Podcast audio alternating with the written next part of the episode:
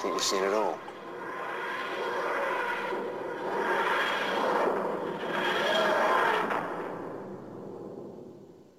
Think again. Outside those doors, We might see anything.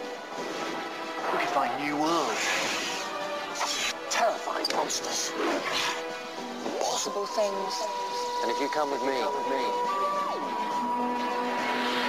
nothing will ever be the same again.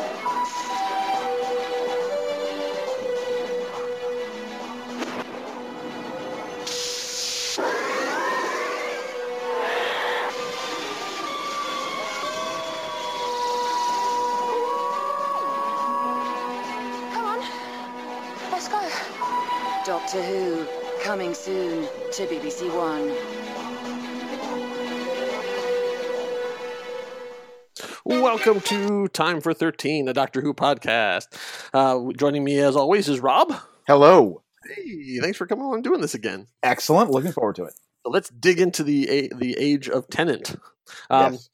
So this is uh, this David Tennant obviously is one of the most beloved doctors of of the modern era and actually of, of all time. And it's easy to see why because man, that dude has the role down. He hits the ground running.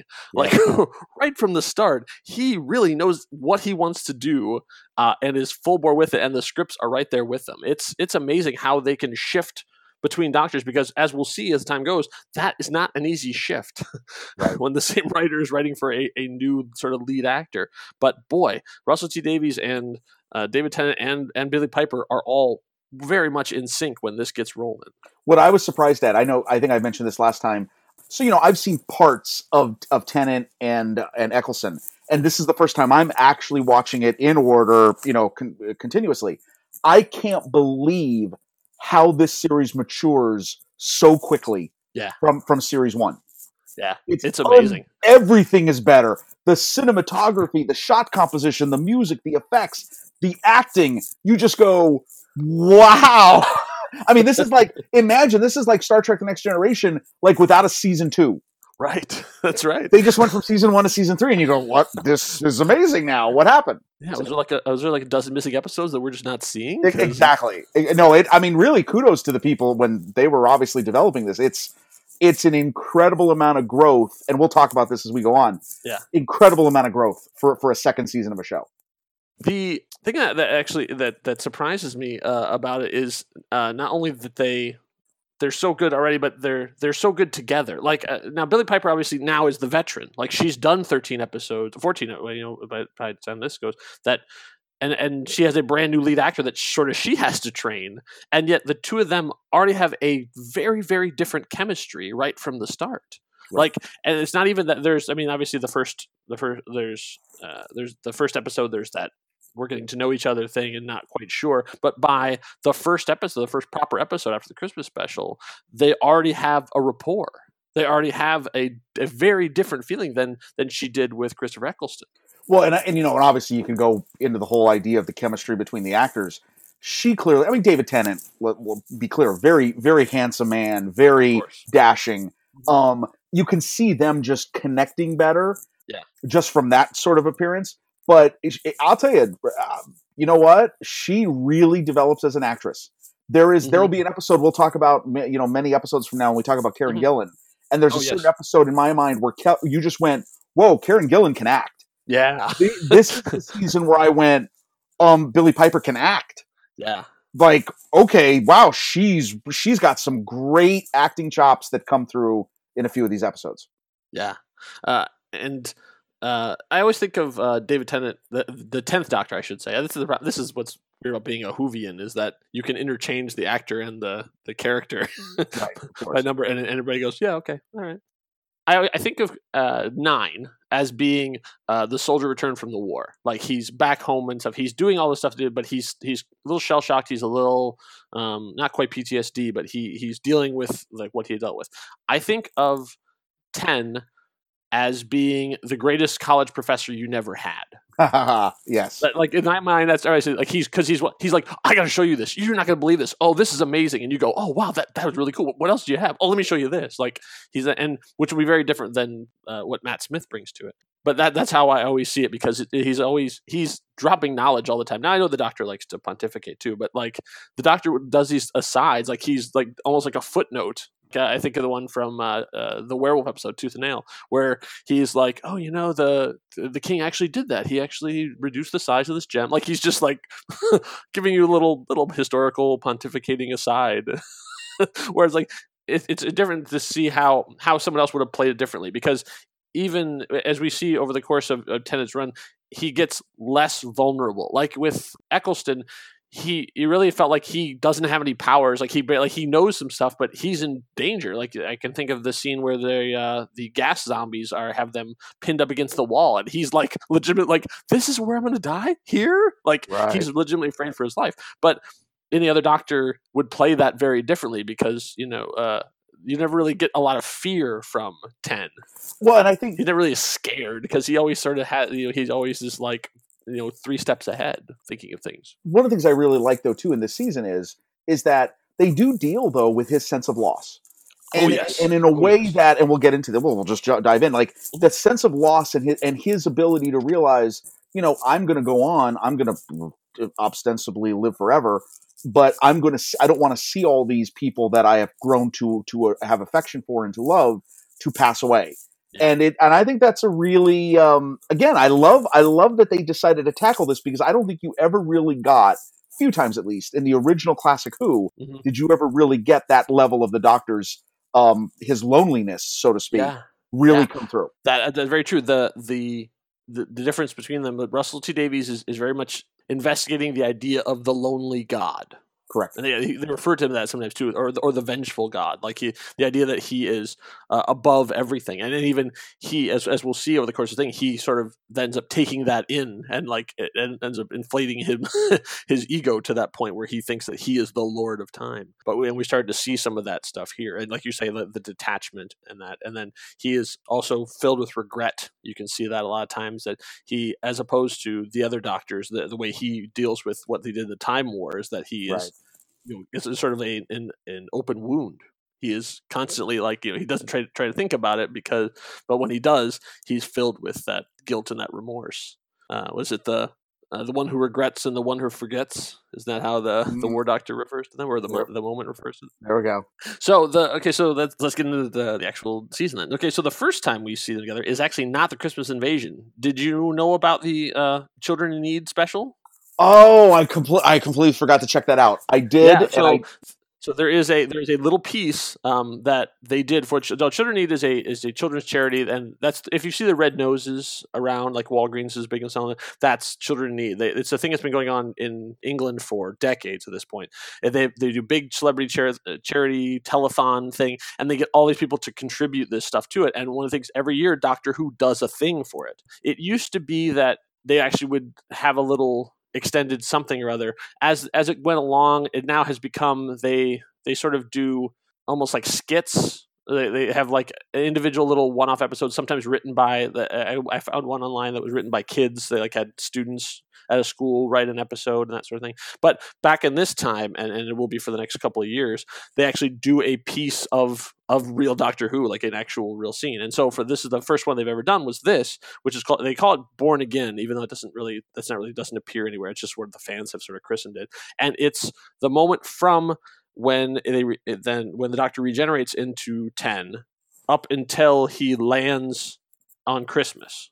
So it's like it's basically what Rose's reaction is to seeing this new doctor. Because by the time we see her in Christmas Invasion, she's like, "Oh no, this is the doctor. This is what he's like." you know, right, right, right, right. but they actually actually she, so I have a little piece of that. It's it's the the whole if you can find online, I'd search for it. Just uh, Doctor Who Children Need 2006 because Christmas it's on that on the edge, and so it's about three or four minutes long. I have just a little piece of it to, to say about the- her sort of reacting to this new person, this new face on the on the man that she's uh, been traveling with. Who are you? I'm the doctor. Where is he? Where's the doctor? What have you done to him? You saw me, I, I changed. Right in front of you. I saw him sort of explode and then you replaced him like a, a teleport or a, a or a body swap or something.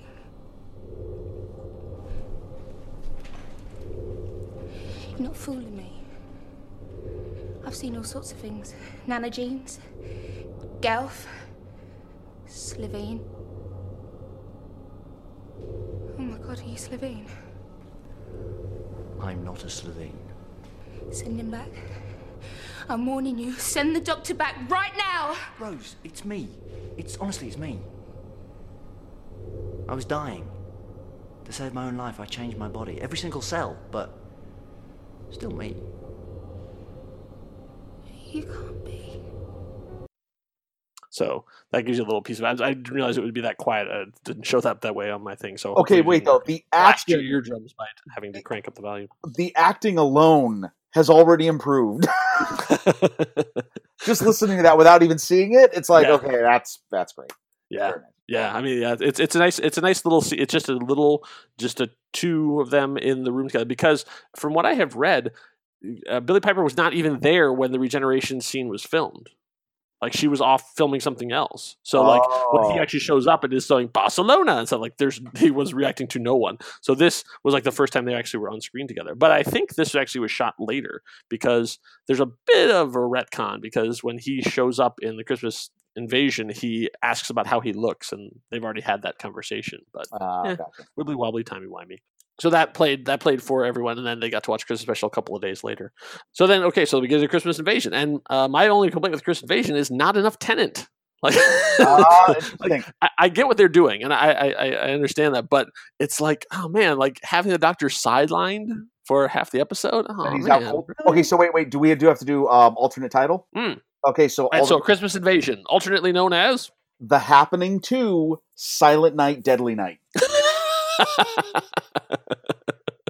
Silent Night, Deadly Night. I Okay, that. because because here's the deal. Okay, first of all, we'll get into the happening part later. sure. Okay, those robot Santas, Yeah, what was up the, with that? the, the, the slice and dice Christmas tree, yeah, legitimately frightening. right. And and I mean, if you were like seven years old and watching this, you'd you'd be done. Yeah. Yeah, it's it's there. It's a great. It's a, you, you can tell that Russell sort of like fell in love with this idea of robot Santas and f- flamethrowers coming out of trombones and, and that stuff, and, and a killer Christmas tree. At the same time, it doesn't make any sense at all. Like, oh no, no. where the heck? I mean, like, because later on we meet the Sycorax, and I'm like, okay, clearly the Sycorax would not send a killer Christmas tree. So why, who, when, like, where was? I know he he calls them pilot fish, and I get that. Like, I understand the metaphor of they're they're the ones sniffing around. They're not the main threat. They're the ones sniffing around. But who sent them? Yeah. Where are they from? Who's controlling them? You are know they what? are they aliens themselves? Or are they just robots that someone sent? Because those masked Santas will show up again later and they're just being controlled by someone else. and I'll tell you this: as much as I found that actually summarizes, I think, most of this season. This is outrageous, ludicrous insanity, but it's done well, and I'm and I'm hooked. Right? Like yeah.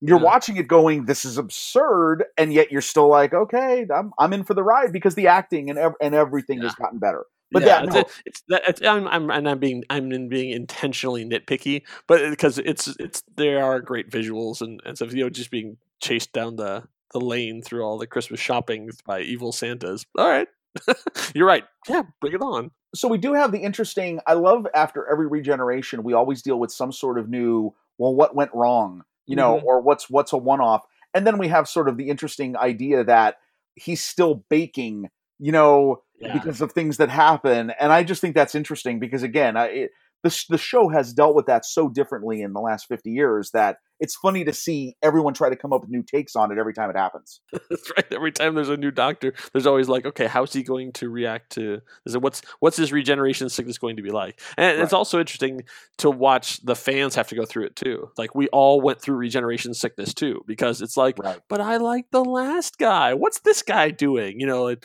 I, I remember that being a big thing with Matt Smith when he first showed up, where it's like this guy with the huge chin running around. What what is he doing? You know, Right. And then over the course of four or five episodes, you're like, oh yeah, I love him. He's the best. He's the he's the greatest. Why did I ever think anything differently? but i like the fact though that we, we we- you know we've got harriet jones hmm Harry Jones, Prime Minister. prime minister um there's some really cool moments i mean obviously i mean it's a little absurd the uh what is it the sycorax Sycorax, yeah. sycorax i mean i mean obviously a little bit of a of a of a paper villain in that big shiny you know big big scary teeth they should be able to just wipe everything out very quickly and somehow you know it's a it's a sword fight at the end. I, I thought that was a little weird.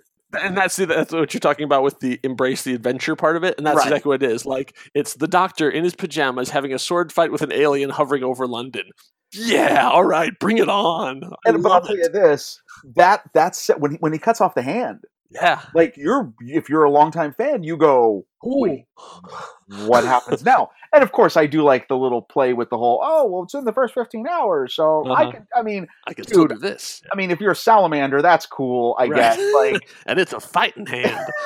yeah. I mean, I mean, again, so absurd, but done so well that you're laughing and you're going, "I get the joke. Go ahead. Yeah, let's do this. Yeah. It's cool." I, I think. I mean, he spends a lot. Russell spends a lot of time, you know, with the family, so we get to see all of them around him. Obviously, she wakes the doctor up by saying "Help me," which I thought was great. And he pops up with the, it instantly reacts to the thing and knows what's setting on the Sonic and, and blasts it, and then immediately falls back asleep. Uh, but the, but we get to spend so much time with the the family. right. Still, Yeah. Yeah. like, I like I like Mickey. Mickey's starting to starting to come into his own, but ah, Jackie. Well, well, I'll tell you, Mickey has obviously, as we'll get to the end of the season, has an amazing character arc. Mm. Yeah. Oh my God, though the mother, I can't. Yeah. Yeah, I just can't. Well, I, as much as it annoys me that they that he's sidelined for most of it, they did build up to it so that he makes one of the best entrances, and I actually have that. Right. So, I, I, but not the, the, the uh, we're going to come in a little bit later. So, I love Rose trying to be the doctor, trying to negotiate, and like uh-huh. Yes. citing the names of all the characters that, that she has met, encountered and met and everything, and and then like the Sycorax just laughing at her. So, we're going to come in slightly after she's tried to be the doctor and couldn't. Did you think you were clever with your stolen words? Corra, Fersi! Corra! We are the Sycorax. We stride the darkness. Next to us, you are but a wailing child. If so You are far the past your best planet, your planet can offer as a champion. then your world Then your will world be will be gutted. And your, people enslaved. Hold on, that's English. He's talking English. You're talking English. I would never dirty my tongue with your primitive vile. That's English. You were English. Yeah, that's English. Definitely English. I speak only Sycorax! If I can hear English, and it's being translated, which means it's working, which means.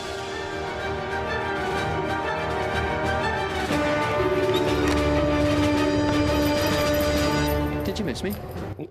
That's it's just perfect. It's just like it builds up. You like you have the there there there's so much trouble and stuff, and the the way the camera like it does like a one shot, especially that she's like that that as Rose is figuring it out, and they walk over and the music swells and the doors open and he comes striding out like the Doctor in all of his glory, and you're like, yes. It's no, very well done. You did make me realize, though, I forgot um, how Klingon Klingony the they are very those are very clear. It's incredibly Klingony.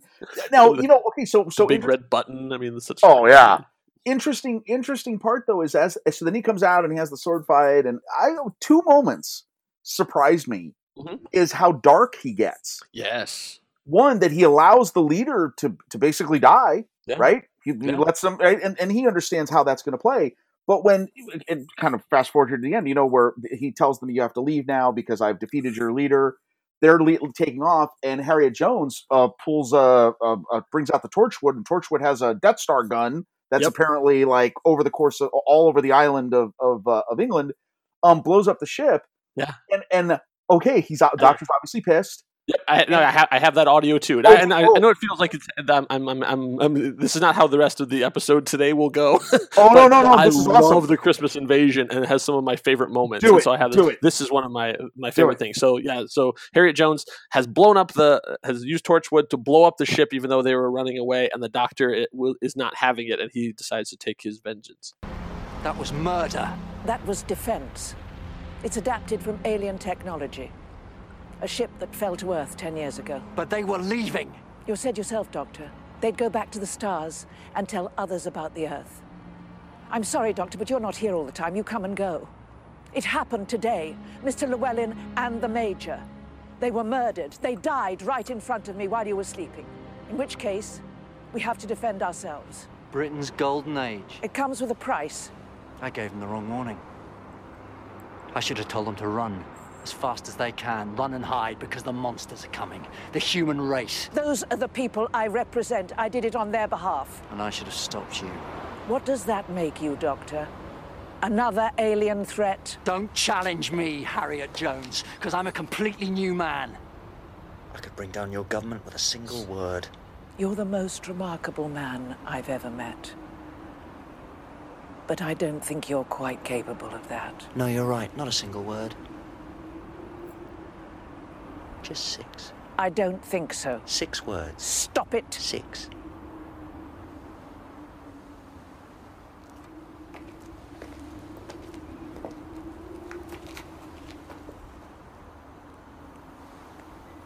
Don't you think she looks tired?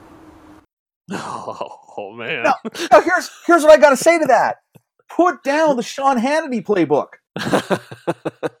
what the heck, dude? That was harsh. It was harsh, and and uh, I actually uh, was doing research for this. I found a, a fan thing that says because he does this, because he basically goes way out of proportion. You know, like because she was supposed to be the architect of Britain's golden age. Because he does this, it is the chain reaction that causes everything that will eventually lead to his death. Like they put together, like because of them, because she's gone, there's a power vacuum. Which, which Mr. Saxon then steps in, and like all these, like they went like this oh, creates this begets this begets this, and I was like, oh wow. So like really in that in that moment was really, even though it, I'm sure it was it was you know it wasn't like planned planned by them. He is sowing the seeds of his own death. Oh my god, that's amazing. Yeah. Well, was I just like, thought okay. all I. I just thought it was inc- I thought it was incredibly dark. Yes. Yes. And, and so we get to see this doctor very much has a dark side. Yes. Like he's not just the happy go lucky running around the universe. Like he really has and like I said, no second chances. Well, Right. Yeah.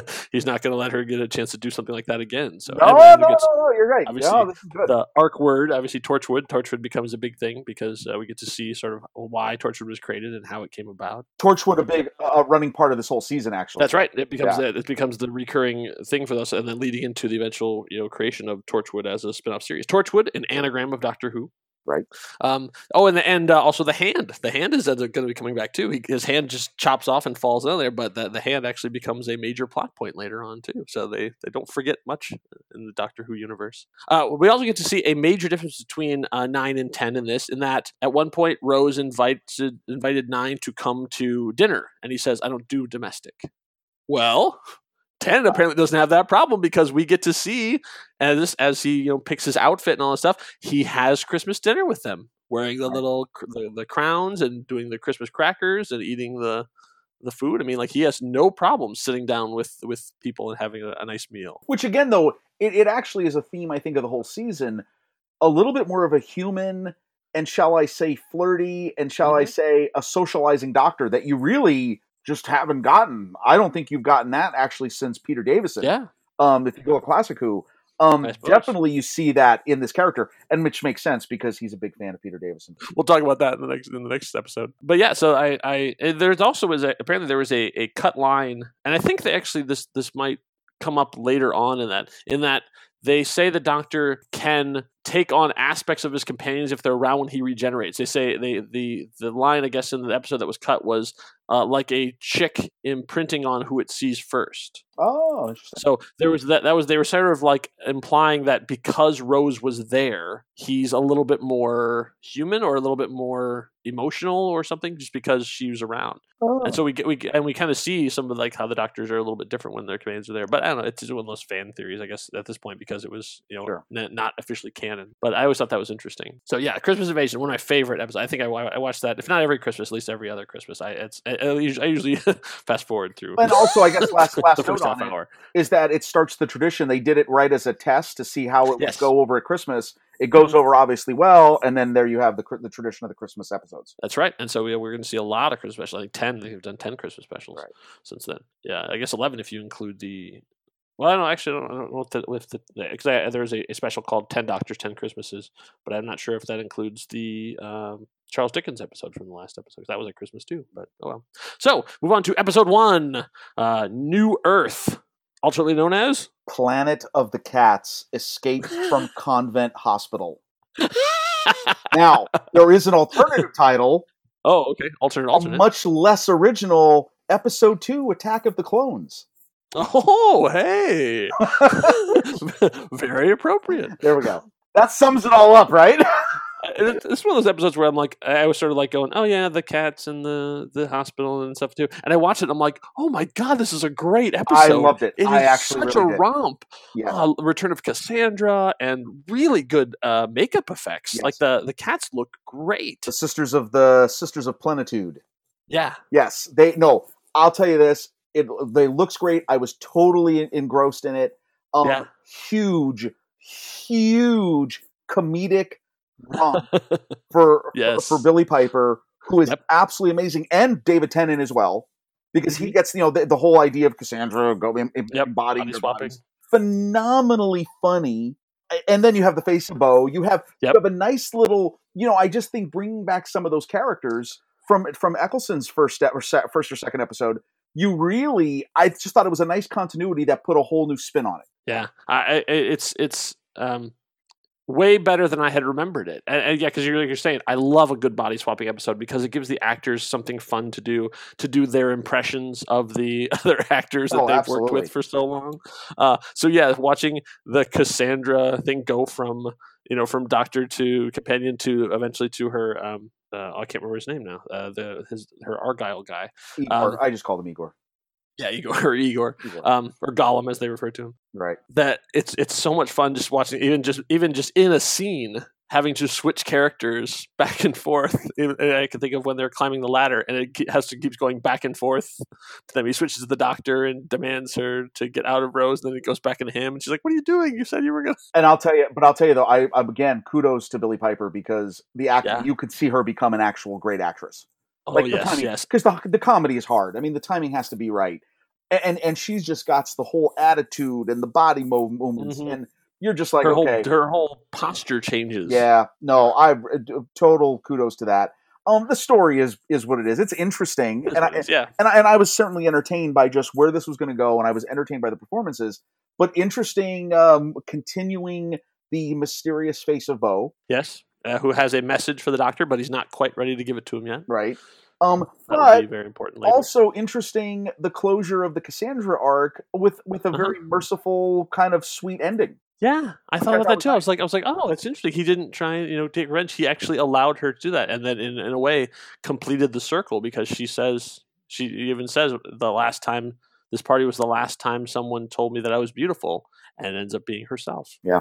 No, it was actually very nice. I, I- one of the things that I, that I, I had to look up because I didn't know is that when Cassandra jumps into Rose's body, she says, "Oh, good God, I'm a chav." I didn't know what a chav meant. Oh, So I had to look that up. It's actually in English. It's a derogatory term for a lower class person. It's like from a very upper class to lower class. And then I, I couldn't find all these examples they had were very British examples of shows that a lot of times didn't even come over here. The best example they gave that I thought would have universal appeal that our listeners would interested is Eggsy from Kingsman is a chav. Oh, gotcha. So that kind of like posery, tough guy, poor, uh, but like you know, uh, going out with his mates and getting drunk and you know that that kind of thing. That's that's what she meant. So it's it's a very much of a higher class to lower class insult. Gotcha. That's what that's what she refers Oh, to Rose catch. as when she Yeah. jumps into her. Yeah. Oh, and this is the first time we get to hear one of uh, the recurring thing that will become a almost a catchphrase for David Tennant. I'm sorry. I'm so sorry. We'll be hearing that a lot as as the time goes by. It's interesting to see these things that are just were spontaneous at the moment that end up becoming a central part of the character Oh, yeah. as they go along. and it's good. I, I actually think in this episode you get the. I mean, I, here's the deal. I'm surprised. Like second episode in, Mhm. and you're like, yeah, this is the Doctor. Yeah, he absolutely is. He is 100% like a different way of doing things and I'm on board. Like, all right, I that, that this is the way you're going to go about your business. I Great. totally see how this it took off. Like I can un- completely understand pop culturally how it took off because you get it. Very likable, very enjoyable to watch. Even again, the absurdity of it all, Mhm. incredibly fun, fun 42 minutes. So yeah, Yeah, I love it. it's a great one. And then followed by another great episode, Tooth and Claw, alternately known as. an interstellar werewolf in Scotland. oh, that's good. My thought was um, Kung Fu Werewolves from the Moon. Well, I'm going to tell you something. You, you you have me at ninja monks yeah, right. because when you have ninja monks, that's kind of cool, right? Yeah. No, Yeah. this one loved it. I Oh, yeah. actually, I was totally enthralled. It- real danger, real tension. Mhm. Um, actually, pretty decent effects, all things Yeah. considered. also considered, yeah. I mean, honestly, I I loved it. Real loss. You have sacrifice. You have characters that you you know hope don't die and they die. Right. Um, yeah. No, I'll tell you what, and and a very interesting planting the full original seed of Torchwood. That's right. We get to see that that's where uh, Queen Victoria and and a great great Queen Victoria. It was sort of like as I was sitting in this sort of watching it in this mode where I'm examining. I was sort of like, oh right, that's an actress. Like Yeah, it's like those absolutely. where like she's so good. And I was just like, oh yeah, um, she's also a person that they hired to play this role. It's like I, it's like sometimes I don't even think about that. Like she No, was so totally good as. Queen Victoria. Great performances. I mean, seriously, I thought this was just a really great, scary episode. Yeah. Like you, you got into it. It was cool stuff. Totally got wrapped up in the story and the action. Uh, incredibly well done. This, Yeah, this is a good David one. Tennant got to use his natural accent. Yes, that was one of the other things that's amazing about him is when you realize, oh yeah, he's doing all this amazing emoting and stuff, and he's also doing an accent at the same time because he's naturally Scottish. When he gets to do this stuff, it's the only time he gets in the series, I think, that he actually gets to speak how he normally speaks. And isn't the? Uh, I think I, I picked this up and I've read this before. That a couple things he mentions uh, Balamory, which was Mhm. like a, a t- it was an old TV show, I guess, a children's program. Yeah, there's a couple of, uh, of of little nods and stuff too, and then their their ongoing bet. It's interesting that that they already have this sort of like as as the Queen Victoria says. Even, this is the second episode. Like this, you feel like this should be like the ninth or tenth episode Absolutely. because they're so chummy. They're so they already have this natural rapport because there's a werewolf from space going around killing people and ninja monks, and they're both they're more concerned with getting the queen to say we are not amused. Oh yes. Well, that and the well, and I do love the constant. And this girl is naked. Uh huh. Yeah. I apologize. I apologize for my nakedness. Yeah. My arms Yeah, and it was either- ankles. It was either her. I was going to buy either her or the Elephant Man. Yes. Yeah. Oh no, that's very funny. Yeah. Okay, I mean, we're, we're skimming over these, but I mean, seriously, when you watch these, you there are laugh out loud moments in this series Yes. that you just totally laugh at, and they're just good humor. It's not even Yeah. about the story, the character, or anything. It's just a well placed joke that is well executed. Yeah, Russell T Davies does not get enough credit for how funny he can be when he writes because he wrote both of these, uh, Christmas Invasion, and he wrote New Earth and Tooth and Claw, so he's like on a roll at this point. No, Just absolutely. really, and the thing that's that is that he. I mean, I, I'm a writer, so I always look at things from like that's why I, I'm mentioning him all the time. Uh, but he had a brand new actor like coming in who had never he'd done you know he'd said what three lines at that point? And he had to go off by himself and sit down and write these episodes not knowing what david tennant would really be like. I mean most of these are were written before they even started shooting. So you really had to have a, a firm character in your head and have the actor on board to do the exact same thing you're doing. That's it's the amazing mind meld that they they really pull off and and you really get to see it um in, in this episode especially they they're they're very much hitting on all cylinders the season is almost in reverse. Yes, I absolutely agree. I could have sat down and, and I was gonna have uh, my wife. I was like, I was like, oh, you need to watch this with me. Like you, you've seen all these episodes like uh, piecemeal. Like sit down, and I sit down and looked at the at the season. And I was like, oh, maybe you should just watch the first half of the season. Or, or third, depending on your yeah. or because, but boy, like yeah, this is this is a very unbalanced season as as, we'll get to it. But right now we're still hitting the heights. Oh, So, absolutely. uh, we roll right into uh, one of my favorite episodes of all time, School Reunion, or alternately known as There's two titles for this one. One is Okay. School of Rock 2, My Teacher is a Vampire Bat. or or amusingly, Sarah Jane and Hooch. Oh, that's good. I'm still laughing about my teacher's a vampire bat. I love that. I mean, I, I, I'll tell you, you know what? This episode, I had seen so many pieces of it because there are so Oh. many phenomenal scenes that if you're a classic Who fan, Yes. obviously you care about. This was brilliant. I, I, I'll tell you what. If you, if you know, if you had to continue to come up with ways to snag old school fans of this show, hmm this is the episode that should totally bring you back.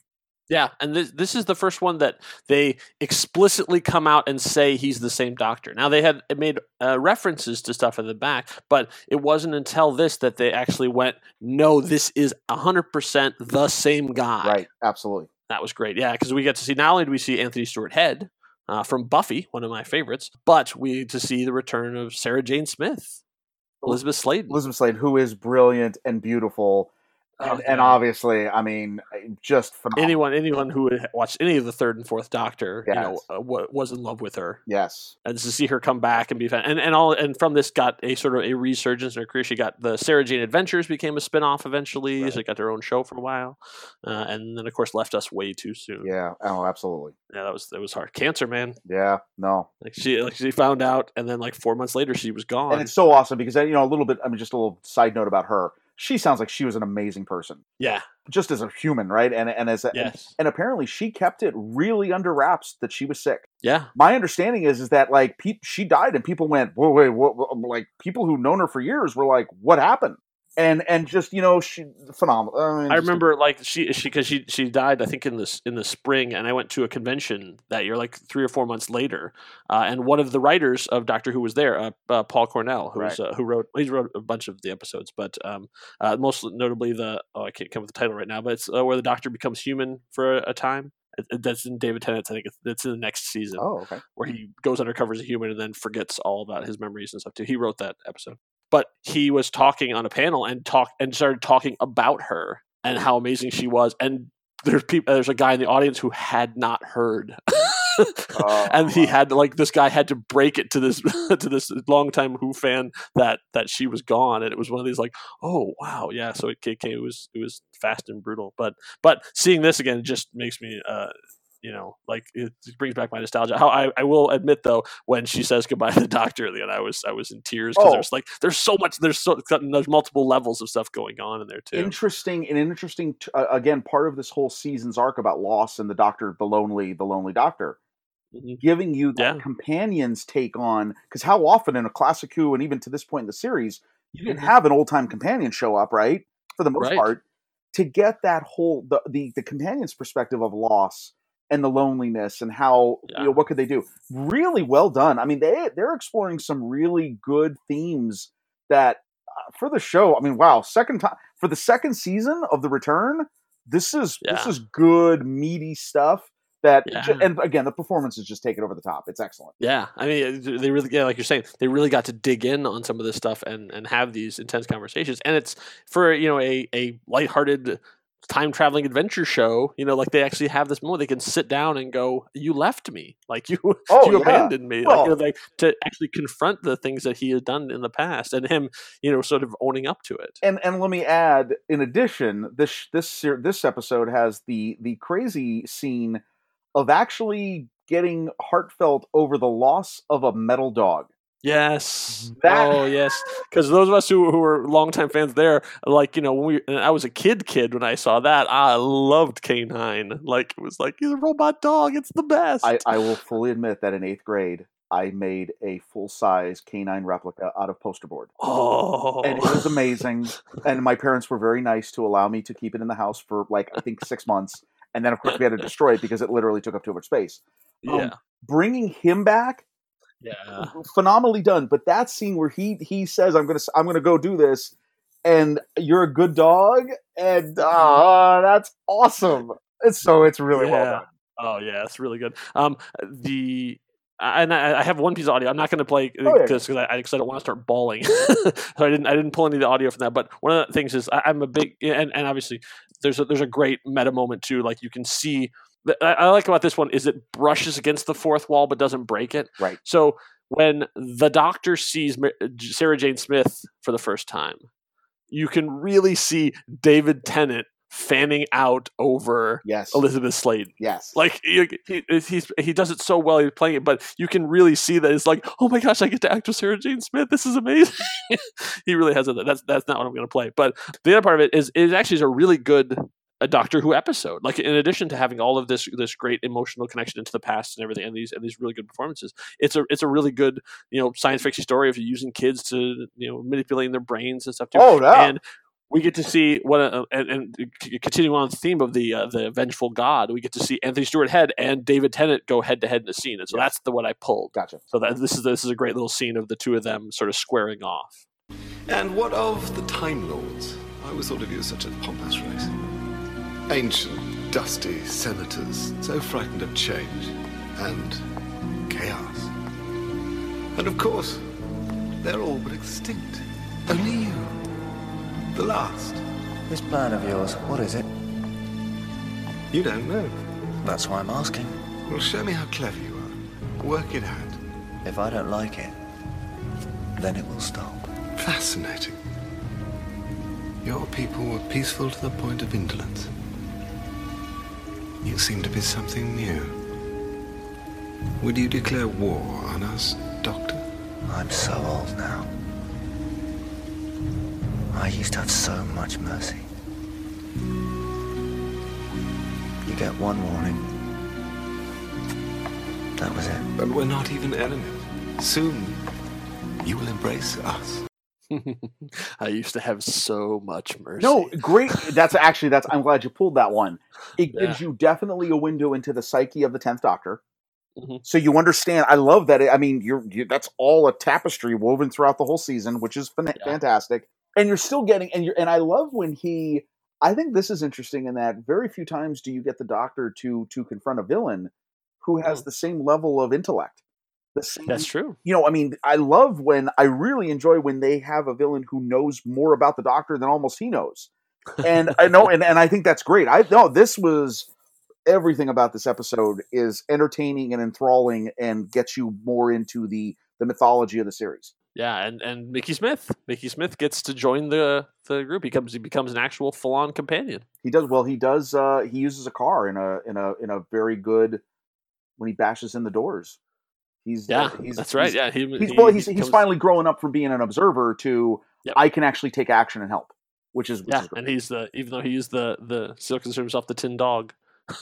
No, it's very much. Uh, Oh, yes, uh, I like he's- he's that. Yes. part of the team. Yeah, yeah. It's I, I it's a it's a really really it's a great great episode and, and amazing for for this early on. I mean, it's episode three. Well, th- now I've heard that it's so good. when he, I guess, when Russell Davies pitched, when he was actually talking about doing taking over the show Mhm. or starting bringing it back, I should say, this was one of the ideas he had originally, I guess, in the back of his head. So he had had this episode baked for a long time. Okay. Yeah, I think it was originally it was it was supposed to be at like a military installation, but then they they sort of had this school idea that was kicking around, so I think he combined those two. No, really well done. And I'll say this, um, really cool way to set up. You know, obviously at the end he has the final goodbye with Sarah Jane, which is beautiful, and the new the new K9. Um, yeah, you know, one of the better episodes of setting up that, like, if you're going to do a spin-off show, a spin-off series, this is a this uh, intentionally or not, this is a good way to actually do it where it doesn't feel heavy-handed. Yeah, very true. All right, so we move on to uh, episode four, uh, "The Girl in the Fireplace," ultimately known as. A clockwork cyber orange, love never dies. Is that Now- colon? Love never dies. No, love never colon, love never dies. I, sh- I should say those. Okay, really cool episode. Wow! Once again, this is Steven Moffat, man. Like when he's on, he is on. It's well, I'll tell you. I mean, really awesome. Interesting though, the further development of romancing the Doctor. Yes. Yeah, that's definitely a, a theme through this whole season of the the sort of the love life. I mean, we got to see he uh, Cassandra laid a big smooch on him in uh, Right. in the first episode. Uh, it, it very much is a recurring thing, much more than there was with Christopher Eccleston. Even though he got kissed a couple of times too, there is much more of a a Casanova vibe uh, from his pre- previous role as Casanova, infecting this like he's very much the, the, the a, a romantic hero. Well, and you're getting and you're and you're clearly with Moffat, which is true. You're you're planting the seeds of the River Song Yeah. story arc. You can see that of a uh, yeah, you can see a lot of that in here. A a love story told uh, out of order of the of the doctor dipping Exactly. in and out of someone's life. Like yeah, you can see the. I the was just of- going to say this is this is a total precursor to a big part of the Matt Smith era, which obviously we'll get to. Yeah. And we also have one of the greatest social suggestions of all time, which is to always take a banana to a party. yeah, this is one of those like when they when they do the the, the top ten lists of of Doctor Who. Uh, you know, uh, from from nine on, this is always on the list and and well deserving of that place. It is a a tremendous episode. Like it's Yeah. so well thought out. Uh, and and in, addition to being the you know the French side of it, the the romantic and the and the you know the doctor riding a horse into a party and fighting robots and stuff too. You also have this weird dark side of the robots using parts of bodies to repair the ship. Right. Like, and there's a nice mystery, and there's the whole mystery is that is that they they leave. They're you know they have this this sort of sad end to the story. You know that Madame de Pompadour lived this amazing life, even though she, her life was cut short. But then they leave in the TARDIS. They leave the ship, not knowing what's going on. And it's only the audience who gets to find out the reason why they were so after her is because the ship was named after her. But the Doctor and and companions never figured that out. You know, I'll tell you, and uh, you know, the other thing, and I know we we kind of joked about this from the Christmas invasion on. Mhm. Another super terrifying, terrifying imagery. Yeah. Like those those The- mechanical robot dudes. That that those Uh-huh. are again. If I were seven years old, I, I I would those would be in my nightmares for weeks after this episode. Yeah, and the, the you hear the sound like under the clock has stopped, and yet you hear the clicking because it's under the bed, and I mean that's like another classic horror trope. Again, phenomenal episode. For me, the season then takes a turn. Yes, this yeah this this is the high point. episode four, we've that was a, timeless Doctor Who episode that will stand for all time, and then we pivot and we head down and down and down, and And literally and, until- and, and I mean literally, I can't tell you how ridiculously down we go.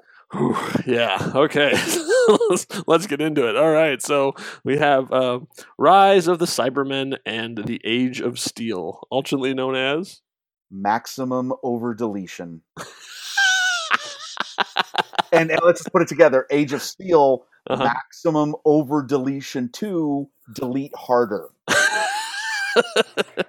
now, I, it's it's it's amazing. Like on paper, this looks great. Like oh. the Doctor goes to an alternate dimension, and there's an alternate reality version of the Cybermen, and and and everybody has doppelgangers in this universe, and and Rose's dad issues come up again, and like all this stuff. And it, boy, it just doesn't work. Like, I, I give them props for making the Cybermen legitimately creepy. Like, instead of just they, they in the other ones, they were just sort of this relentless. Just it was the unstoppable nature of them. It was just like just robot army, robot, robot. In this one, they added they've added the horror element of people are forcibly against their will transformed into these things, and so there are people inside of them. So that makes it way. I mean, I, I think that's what it was before. But I'm saying they explicitly go out of the way of like in showing the the, the cutting blades and things too. Of saying this is this is was your neighbor who you were friends with.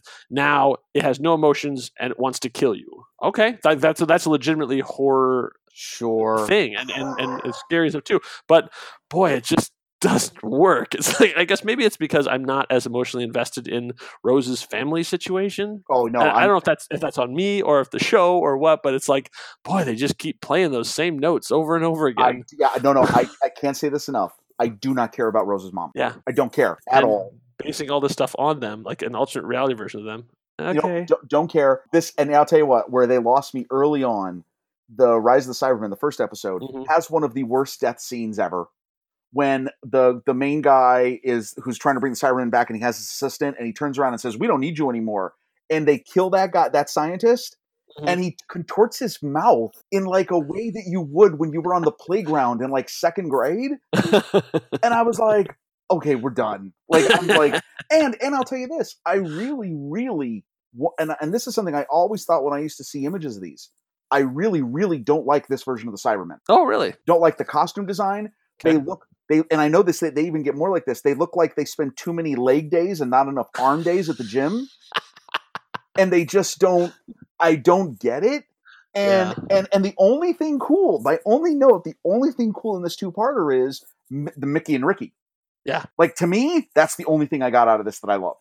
Yeah, that he gets to see an alternate version of himself who's who's tough and uh, take charge and a badass. And Yes, ends up who's awesome. Yeah, and then go like, oh wait, I could do that too, and ends up going, yeah, well, I guess I will be that too because this world needs a, another Smith. Because I mean, here's the deal. I mean, like, look, the, the way I would sum these two up is is like, okay, the first episode ends with the with which purportedly would think would be one of the greatest cliffhangers of all time. Mm-hmm. We're all surrounded by Cybermen. Yeah. We surrender. They don't care. We're gonna die. Yeah, And the resolution of that is the Doctor destroys them all with an overcharged battery. okay. I, was, I had in my pocket. Okay. I mean, yeah, yeah, I was I- done. it's uh, it's it's. Uh, I- I've said that they found a way to bring the Daleks back and make them scary again. So it wasn't just like clearly a guy, you know, shuffling his feet in a big pepper pot. They've made them scary again, and the, and they tried to do that with Cybermen, and it I don't think it really worked. Like I'm not really scared. Like they're not really a scary monster. We we're going to see some scary monsters here in uh, in Doctor Who, and they the Cybermen are a long time villain. They bring them back, and you kind of go, okay, they're robot guys. All right. I mean, like they're. I mean, like we've seen the Borg, and like these these like the Borg are way scarier than these guys, and they keep bringing. Boy, they just keep bringing them back, and every time they come back, it's like, okay, this again. All right. They don't feel, and and honestly, I really honestly don't think they get the Cybermen right until Capaldi. Yeah, I agree. Because then, then they're scary again. Yeah, yeah, exactly. But yeah, so and also another another uh, Harry Potter Doctor Who crossover. There's uh, the cyber the, the the main guy who becomes a cyber controller. That's uh, uh, Cornelius Fudge. Oh yeah. Oh, that's his tiny little mustache. So yeah, so then we we we now say, oh yeah, and and one of the things that that they establish here that is a recurring thing that will become hugely important in the Capaldi era is the Doctor cannot reverse the cyber process. Like once a person has been converted to a Cyberman, that's it. There's no coming back. This actually becomes a big recurring thing in Torchwood as well, and they they couldn't crack it either. And then even and and to his as we'll see in uh, in Capaldi's era, this becomes a major major plot that uh, are- once you go through are- it, you can't come back. There are no Locutuses. No, Doctor no. So yeah, and then we say goodbye to Mickey. So Mickey's off in an alternate universe, and we'll never see him again. No, no. of Ah, course. yeah. Russell Davies loves his people. But that's okay though, because because now he's now he's kick butt Mickey, and I'm good with that. Yes, yes, but next time he shows up, he is like uh, full on into his uh, his role Oh, yeah. as a as a badass action hero. So we move on to Oh, the Idiot's Lantern, also known as Doctor Forever. Edward Nygma returns. Oh boy! This- Uh, and this is this is a this is a Mark Gatiss episode. I mean, for God's sake, this the, he's a great writer, and he it was going to uh, shortly will go on to create Sherlock, you know, in the timeline thing. But boy, this just doesn't work at all. I'm seriously not kidding. This is literally could have almost been the Batman Forever of the franchise. It could have been, and, and unfortunately, that episode is coming. Oh yeah, well, that's in true. a couple episodes. Like this thing, boy, this was the worst episode of Doctor Who. Oh no, no, my friend, Hold my it's beer. coming. Hold my beer. Let's Yeah. wait. Yeah, okay, gotcha. Yeah, I, I mean, like I, I I give them props for trying to to do eh, something more. Like like obviously he's in there's there's a lot of the whole domestic situation and and this family and they're going through, but it's it's just a TV stealing people's faces. The only Okay. thing, hey, when Betamax cassette plays Yeah. in into a high part of the the, world. plot. yeah, we're no, no. The only good redeemable part of this is it does continue a very it, it look it it does have a good child parent narrative Yes. And it and it continues a good story arc of Rose. That's the final True. scene Very true. where she tells the boy, "Look, it yeah, your do- your father may be a, a fink. You know what?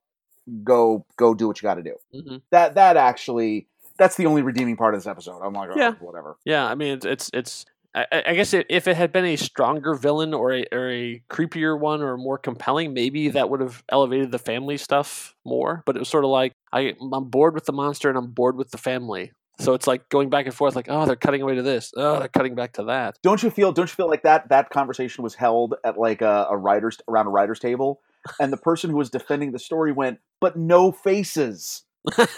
Don't, Don't you see? They're people, but they don't have faces anymore. That's it. And you're like, okay, let's do it. Okay, that like that's a that's a good thing for the thirty second promo of like they all turn around and their faces and they all reach out, you know, like oh okay yeah that's gonna look really good yeah. Hungry? No, just no. But uh, oddly, this start, sets up a recurring thing. Magpie Electronics becomes a running uh, background thing for the rest of the Mm. series. That's funny. Yes. Yeah, it's just like one of those like, oh, from this? Okay. But oh well, yeah, there's really nothing to say about the Idiot's Lantern. So let's move on to oh.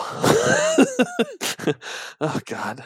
These this is such a painful run of episodes. It's like yes. oh, I don't know what was going on, but boy, they uh, and the thing is Billie and David are are soldiering the way through it. Like they are really good in all these episodes. They are they are 100% Doctor and Rose. They're not phoning it in at all. Well, they're the only reason why obviously the show continues to get better Yeah. because they're And- they're they're marching on and they're doing you a great job. And you notice that I have no audio pulled from any of these, and that's true. Like I, I was like looking at them, like I'm like looking for something I could even to to talk about, and Nothing. Like I got nothing that was more than a line or two. The It's only like, thing, okay, but but even like when you get into this one, the only thing that you do still have is there's still some good humor. yes, absolutely.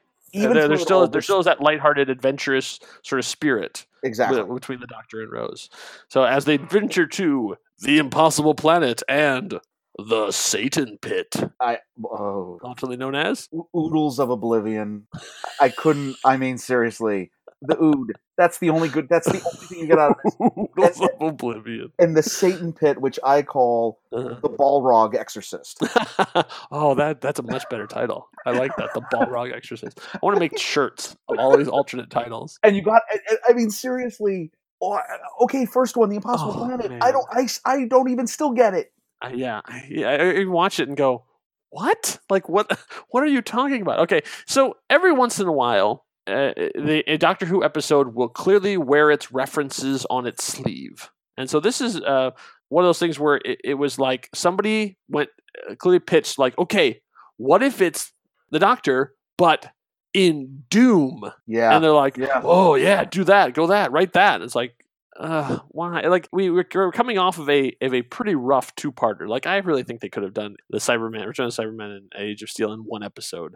And same thing with this one. Boy, they could have done this as one episode. Why in the world is this two episodes? Yeah. I- mean, it, clearly it was like, okay, so it's you know, it's, it's it is Doom. It is hundred percent Doom, and they then put the Doctor in it, and then let's see what happens. Well, what happens is not really a very interesting story.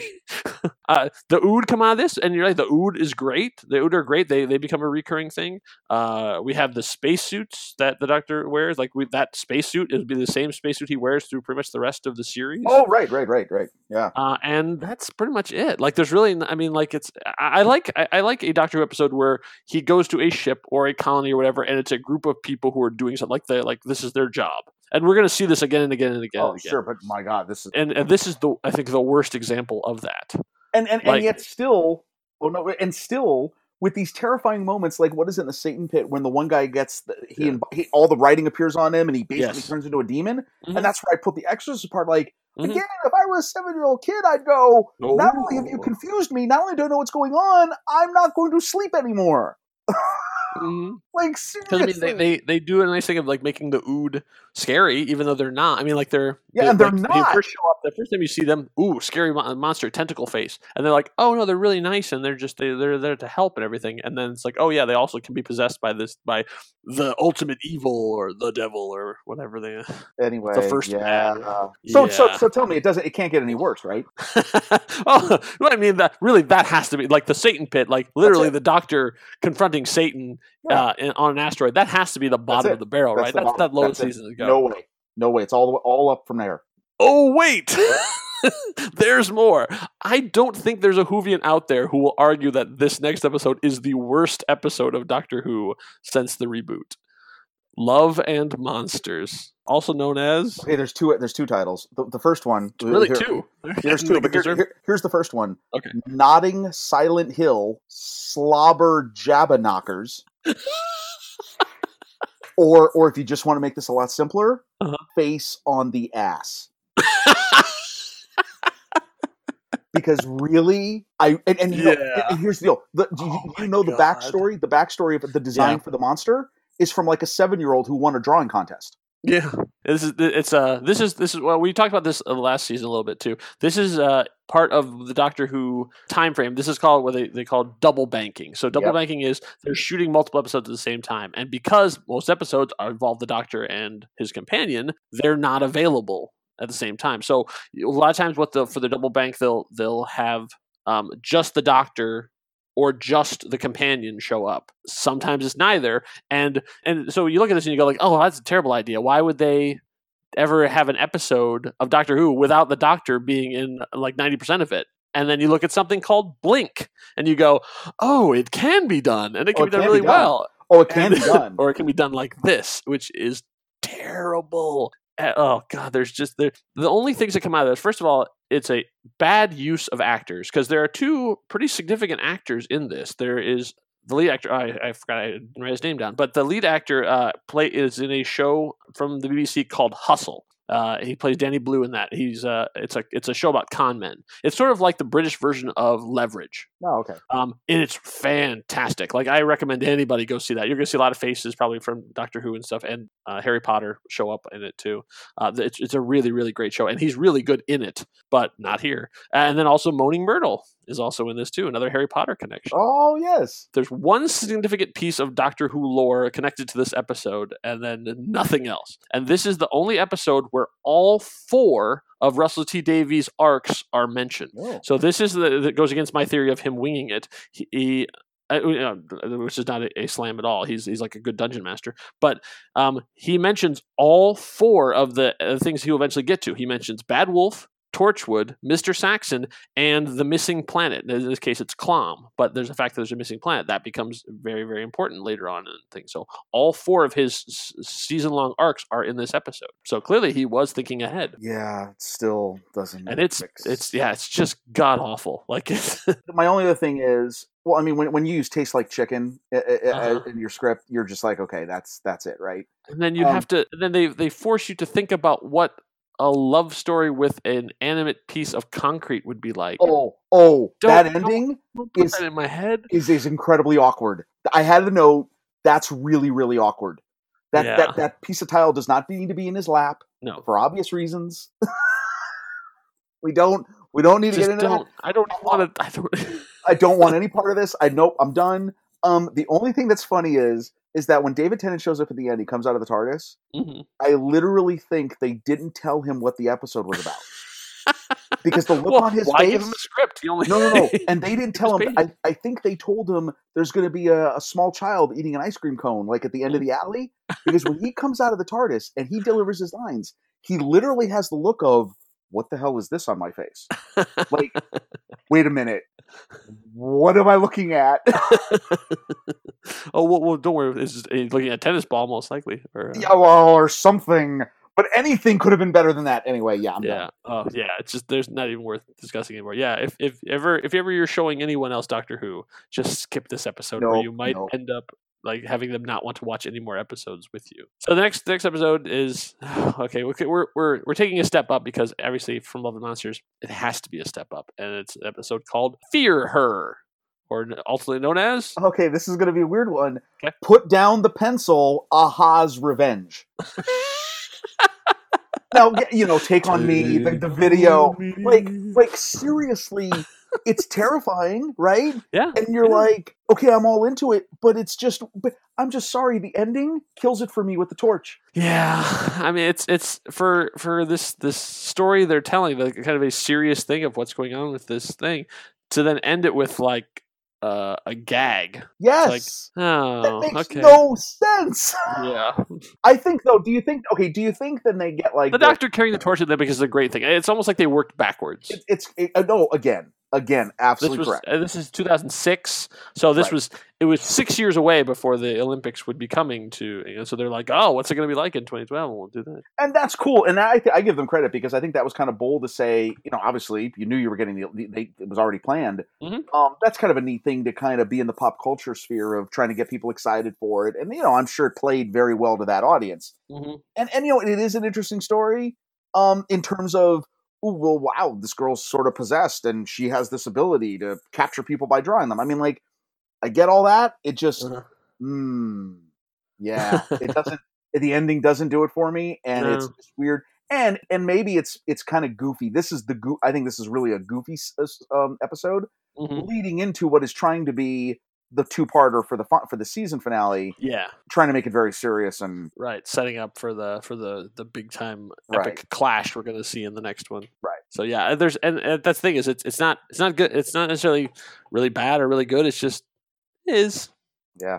you know, like that. the- Pretty much, it's it's only known sort of now for that the the doctor carrying the torch. Like that was Right. the you know that's the that's a very small part of the large episode. However, we do mention the Shadow Proclamation, which has become a recurring thing. Hmm. Originally thought to be a like a document, but later on we'll find out it's actually a organization. Fear her. Uh, I don't even necessarily know why it's fear her, but anyways, okay. So then we'll Well, move fear, on to fear the her, fear her from drawing you. oh, eh, okay. I guess Chloe. fear her because she can draw you and Chloe- you out of I mean, yeah, t- the title of Chloe draws you and you get sucked into a piece of paper. doesn't. So you should fear her. Hmm, okay. we get into the, the two part finale, and I, I like the fact that they they I, always like it when they they leave something to be a surprise because the problem is, is like with the Cybermen. Well, you know it's going to be good Cybermen because it's called Rise of the Cybermen. Like, and why would you like if you want it to be a surprise that it's Cybermen? Why would you? Why would you? Why do you tell this? at least this one they call Army of Ghosts slash Doomsday, so we don't know what's happening at the start. Alternately known as So Army of Ghosts is known as the tenth sense. I see cyber people. the tenth sense. Oh, I like that. And, and if you know, I had to couldn't go with the seventh sense. I had to go with the tenth. Okay, let's just do this for. Okay, well, no, and then Doomsday, which I got to tell you, my honest my title was Doctor Darko. Okay, it gets really weird for me. Yeah, kind of in a. Re- I mean, the only thing's missing is Frank, Frank the Rabbit. For those of you who are Ah, yeah. Fans, That's right. Like it gets a little weird. Mm-hmm. And you know what? Look, here's the thing. The whole thing. Obviously, I did not know this. Okay, I'll admit this. I actually didn't realize that this is where uh, Billie Piper leaves. Yeah. Oh, you I didn't know? was- no, I thought she, for some Oh. reason in my head, because she is so adored by a lot Yes. of fan circles, Uh-huh. I actually I can't believe she's only in two seasons because Yeah. that seems really short. But Right. but but when you look at this whole season, especially where it begins, I get all that. Mm-hmm. The cool part of this is okay. You you get you get legit Cyberman. You get a, a legit Cyberman Dalek war, which is cool. Which is cool and it's well done and it's That's and it's it- total. It's very much like you could see, you know, twelve-year-old Russell T Davies just clapping in glee, like, "Oh, I get to have them fight each other!" Like, I mean, it's fanfic writ large. I mean, and God bless them for it. Like, That's exactly how I would it, describe man. it. It is a it is a fan fiction story of, a produced actually with a budget, Mhm. and it's very interesting. It gets a little weird. Mickey Mickey is awesome.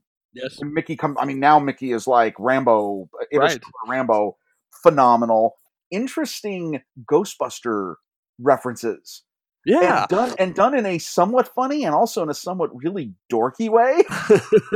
right. Which I don't know how to explain that. Um, but you know, still, I mean, it's still, and, and again, the humor. Okay, when they do the little montage of like the commercials, he's going through the television, finding out why are these spirits all around. And when they do the ghost forecast on the map, like I'm, la- I'm like, okay, that's legitimately funny, right? Yeah. No, I mean, like good humor. I just, I just felt overall the season, the season arc ends. It starts so amazing. It is so Mhm. incredible, and it just gets goofy. Yeah, and it gets in a lot of we, we the the family drama, and I like the fact that it it could have just been robots fighting robots, you know, like and that could, but that the fact that he knew that this was this was when um, Billie was leaving, that they tied it into this overall thing of like this is the day I died, like it's a whole overarching thing of like how is it because from what we know of Rose and and even of the Doctor at this point, they were never going to separate. Like she was going, she was with him to the end. She's ride or die. Like you know, she would have been an old woman dying. You know, like uh, hunched over the controls of the TARDIS. Like she was going to be with them all the way along. So Right. it's sort of like they had to go. Okay, how do we make it so that they're without killing her because you don't really want to kill her. Um, separating them so that it is final and that neither because both of them would do everything they could to get back to the other Right. uh, but not when it comes to destroying the universe so they did a, a good job of, of building up the threat that it was enough that okay so we have to to defeat these two giant enemies then what has to be sacrificed is that. And it wasn't even a, an intentional choice. They really were. She they teleport her away. She's like not this time and teleports herself back. Uh, and then uh, and then obviously gets sucked into the the, her dad comes and grabs her right at the last minute. No, it's- another Deus says, "What?" But fine. I think maybe the problem with it is is there's too much to me going on Mhm. in terms of not only the Cybermen, the Daleks, and the, you're seeing a, the Daleks in a in a really cool way. But Yeah. then they throw in the Torchwood Torchwood Institute. Yes. And and I don't know if you know I was reading about this. The Yvonne, the Yvonne character, the head of the Uh-huh. institute. So my understanding is that was a bit of stunt casting on their part Hmm. because she, the actress uh, Tracy Ann Oberman, Mm-hmm. She's in like the EastEnders, like it's a really popular Oh, okay. TV show. Okay, Yeah. the, the way I would say it is, it's almost like as if Star Trek would like would have stunt casted Jennifer Aniston to do a guest spot Oh, in the middle of the 90s. No, like I actually think like okay, I, I you know because that part it's just too many stories and too much is going on and you're like all leading up to this incredibly emotional end with the departure of Rose and and how all that works out. It just was like lots of explosions and running. That that's how I kind of felt like at least for Doomsday. just like okay, I get it with with again really cool a really cool fan fiction story of something that you would want to see, not done entirely well. And I, and I and I wonder what I wonder what the reason I this season is so perplexing to me because again so good hmm and you just go hmm Yeah, this this is very big, but I guess it's like they have to. There's there's a lot of metaphysical jiggery pokery that has to happen because they have to figure. Okay, we we already said they're an alternate universe and that's blocked away, and Cybermen can never get out because they're in an alternate time, and we also can't go back and visit them because a void it's been sealed and yada yada yada. Right, right, so right. we, they have the whole episode of Army Ghosts where they're coming back, and it's like okay, we have to bring back the Daleks. Well, we can't bring back the Daleks because we killed them all with the Delta wave. So we, let's bring back the old school original Dalek, well, how they survive. And so you have to do all of this heavy lifting. yes Oh, also we need to establish Torchwood. Oh, also we have to say goodbye to Billie. Like I give Russell a lot of props for like that's a lot of heavy lifting yes for a two part season finale. You got to leave people with you know like a, a good feeling kind of uh, thing to do. So I mean, we get- we get introduced like not only the travel between thing, but alter- we got the cult of Skaro, and we have Oh, yeah. to Torchwood Institute, like you said, the stunt casting, like bringing in major people, and we get to see uh, Freema. Uh, show up briefly. Oh, yeah, be- yeah, yeah. That's right. lives and dies, and eventually will come back. You know, looking remarkably similar uh, later on in the in David Tennant's run. you also Um, have uh you also have a plunger death That's true. that, True. which again uh, We- maybe maybe everyone always make the jokes about the plunger, and now we get to actually see it. no but but that was that was actually two bathroom plungers like literally on the sides of that guy's face oh yeah, yeah, clearly, uh, and we get to see uh, another. Um, uh, a, it, it- it's interesting what catches on with fans. So like, I have uh, a Funko figure of of ten of uh, the tenth Doctor. Oh, and he yes. is carrying a sonic screwdriver, and he's wearing the 3D glasses, which I think he only wears this. There may be one other time he does, but he only wears in this episode. But it becomes a thing. Like there's so much fan art of him with the 3D glasses. It just and like Matt Smith and the Fez, like the very few times he actually wears the Fez, but it becomes a a recurring thing. Otherwise, it's just you know a skinny British guy in a suit. Like, Well, I it's a little affect. You go, oh, that's actually from this. I've I've seen a, I've seen a lot of the Funko Pops and the and the uh, art and everything else. And literally, when that came up, I went, "Wait, is that really where this is from?" And yeah, Uh-huh. and it's a very yeah. It is funny how something that probably you. I mean, I'm sure when they wrote that and they filmed it, they were like, "Well, that's just a funny thing. People just go, oh, whatever, haha." Yeah. And then it sticks, and you're like, "Okay, interesting." Yeah, you can see cosplayers and stuff. They walk around with 3D Yeah. glasses. Yeah, 'cause it, and- seeing multiple dimensions at the same time. I mean, like it's it's very clever how they how they do all stuff like that. It's a time. It's a void ship, and it's out of time, and like there's the the Genesis Ark, and I mean all this this this great sciency you know nonsense uh, that ends up uh, bringing back Daleks and stuff too, and and the fact that we have Daleks with names now, and of course now they get they get sent back in the void, and the we're not we haven't seen the last of them. One of those will, will come back to to play a major part in a future episode. Uh, but then we have to. But then, of course, it all comes down to is after all that stuff is done, and, every, and they get he pulls the plunger, and everybody gets sucked down the drain. Uh, is that we have to say goodbye to Billie Piper and Rose, and have to the doctor and her are separated by uh, they're stuck on alternate sides of a, a un, insurmountable void that neither can them cross through anymore. Uh, so I have I have a little piece of audio from that from the uh, from the uh, encounter on Bad Wolf Bay. Here you are, living a life day after day. The One adventure I can never have. Am I ever gonna see you again? You can't. What are you gonna do? Oh, I've got a TARDIS. Same old life, last of the Time Lords. On your own.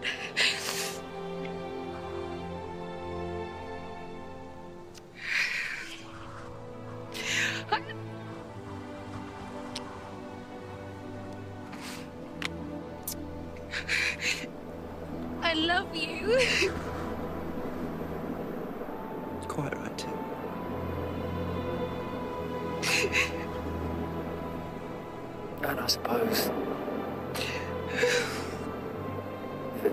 It's my last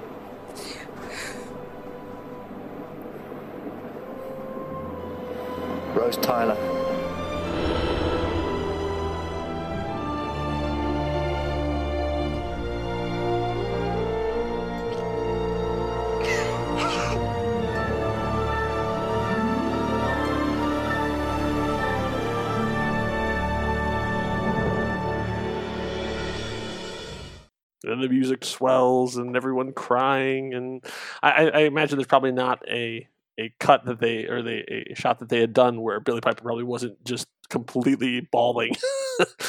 Oh yeah, no. Sh- again, th- eh, look at here's the deal. As as weird as this season gets, her her acting gets better and Oh, better. yes, yes. And she really, I mean, no, like every the stuff that she's done post Doctor Who, it's this is Mhm. great. She's she really developed. It's interesting to see somebody like that develop tremendously as an actress. Yeah. It's great. No, no, that was good. It, uh, Yeah. yeah, I just wish the the story was a little more. Yeah. I don't know. Sometimes, sometimes these. We'll, we'll obviously get into this as seasons go on. Sometimes Mhm. these, especially the departure of characters, the episodes get way too convoluted, and I just don't know what's going on. Right. It's like wish you could just trim some of that stuff down. Seriously, to- yeah. to make I don't just- know. I don't know. Anyway, Yeah. but, but, good. yeah, it's a, it's a- Overall yeah, great. yeah, yeah, exactly. I mean, and that's a big. I mean, that's another one of those big emotional thing moments for fans. That they, was he going to say it? You know, what was the like? Oh, like the the, the star-crossed lovers now on alternate sides of alternate universes. I'm glad though they didn't. I'm glad he didn't say it. Yeah. And and you certainly, I all always when I watch that scene, I always envision in my funny self thinking, please deposit twenty five cents, twenty five more cents for your call to continue. Right? Because it's just Yeah. funny. It's just the way it clips. Now, of course, though, in lieu of all that, probably one of the coolest cliffhanger endings of almost any episode. I mean, I think Mm. the whole introduction, the the bride, the all of that is Oh, yeah, done really yeah. well. And and like you were talking about before, another casting coup. This was actually one of the secrets Doctor Who managed to keep. The Doctor Who like organization is n- notorious for not being able to keep secrets very well, and this was a big secret. So, uh, Catherine Tate is a is a big deal in England. Like uh, obviously she's not made as big over here, but imagine like you were watching, uh, you know, like uh, a Star Trek episode, and suddenly at the end, Melissa McCarthy shows up. Yes. you're like, holy crap, what? Like what? on this No. little show, it was it was that level of thinking that nobody knew this was going to happen. The bride turns around and. You know, all of us are like, "Why is there bride thing?" But all of England goes, "What, Catherine Tate? How did you? What?" Yes. Yeah, it was a I huge. remember- It was a huge surprise. Everybody's like, "She's giving me the Christmas special." What? What? Oh no, I think, and I think people were shocked when finding out she's not just going to be in the Christmas special. Yeah. I remember reading the stories where people were like, "Um, she's actually signed up to do this." Like really amazing, and we'll get into this because Yeah. her, her character again, Oh, yeah, amazing, yeah. amazing. Somebody going from comedy to drama, Yeah. and also still maintaining a lot of comedy. It's really, really well done. No, it, that was a great. That's a that's a great ending. Yeah. As as the doctor's in this weird emotional thing of like going to be left alone, and I just love my life is gone, and I, what am I going? And I'm alone again, and so so then now there's this screaming bride that's on his TARDIS. What what what Right. No, excellent. Yeah, excellent, excellent response on his part.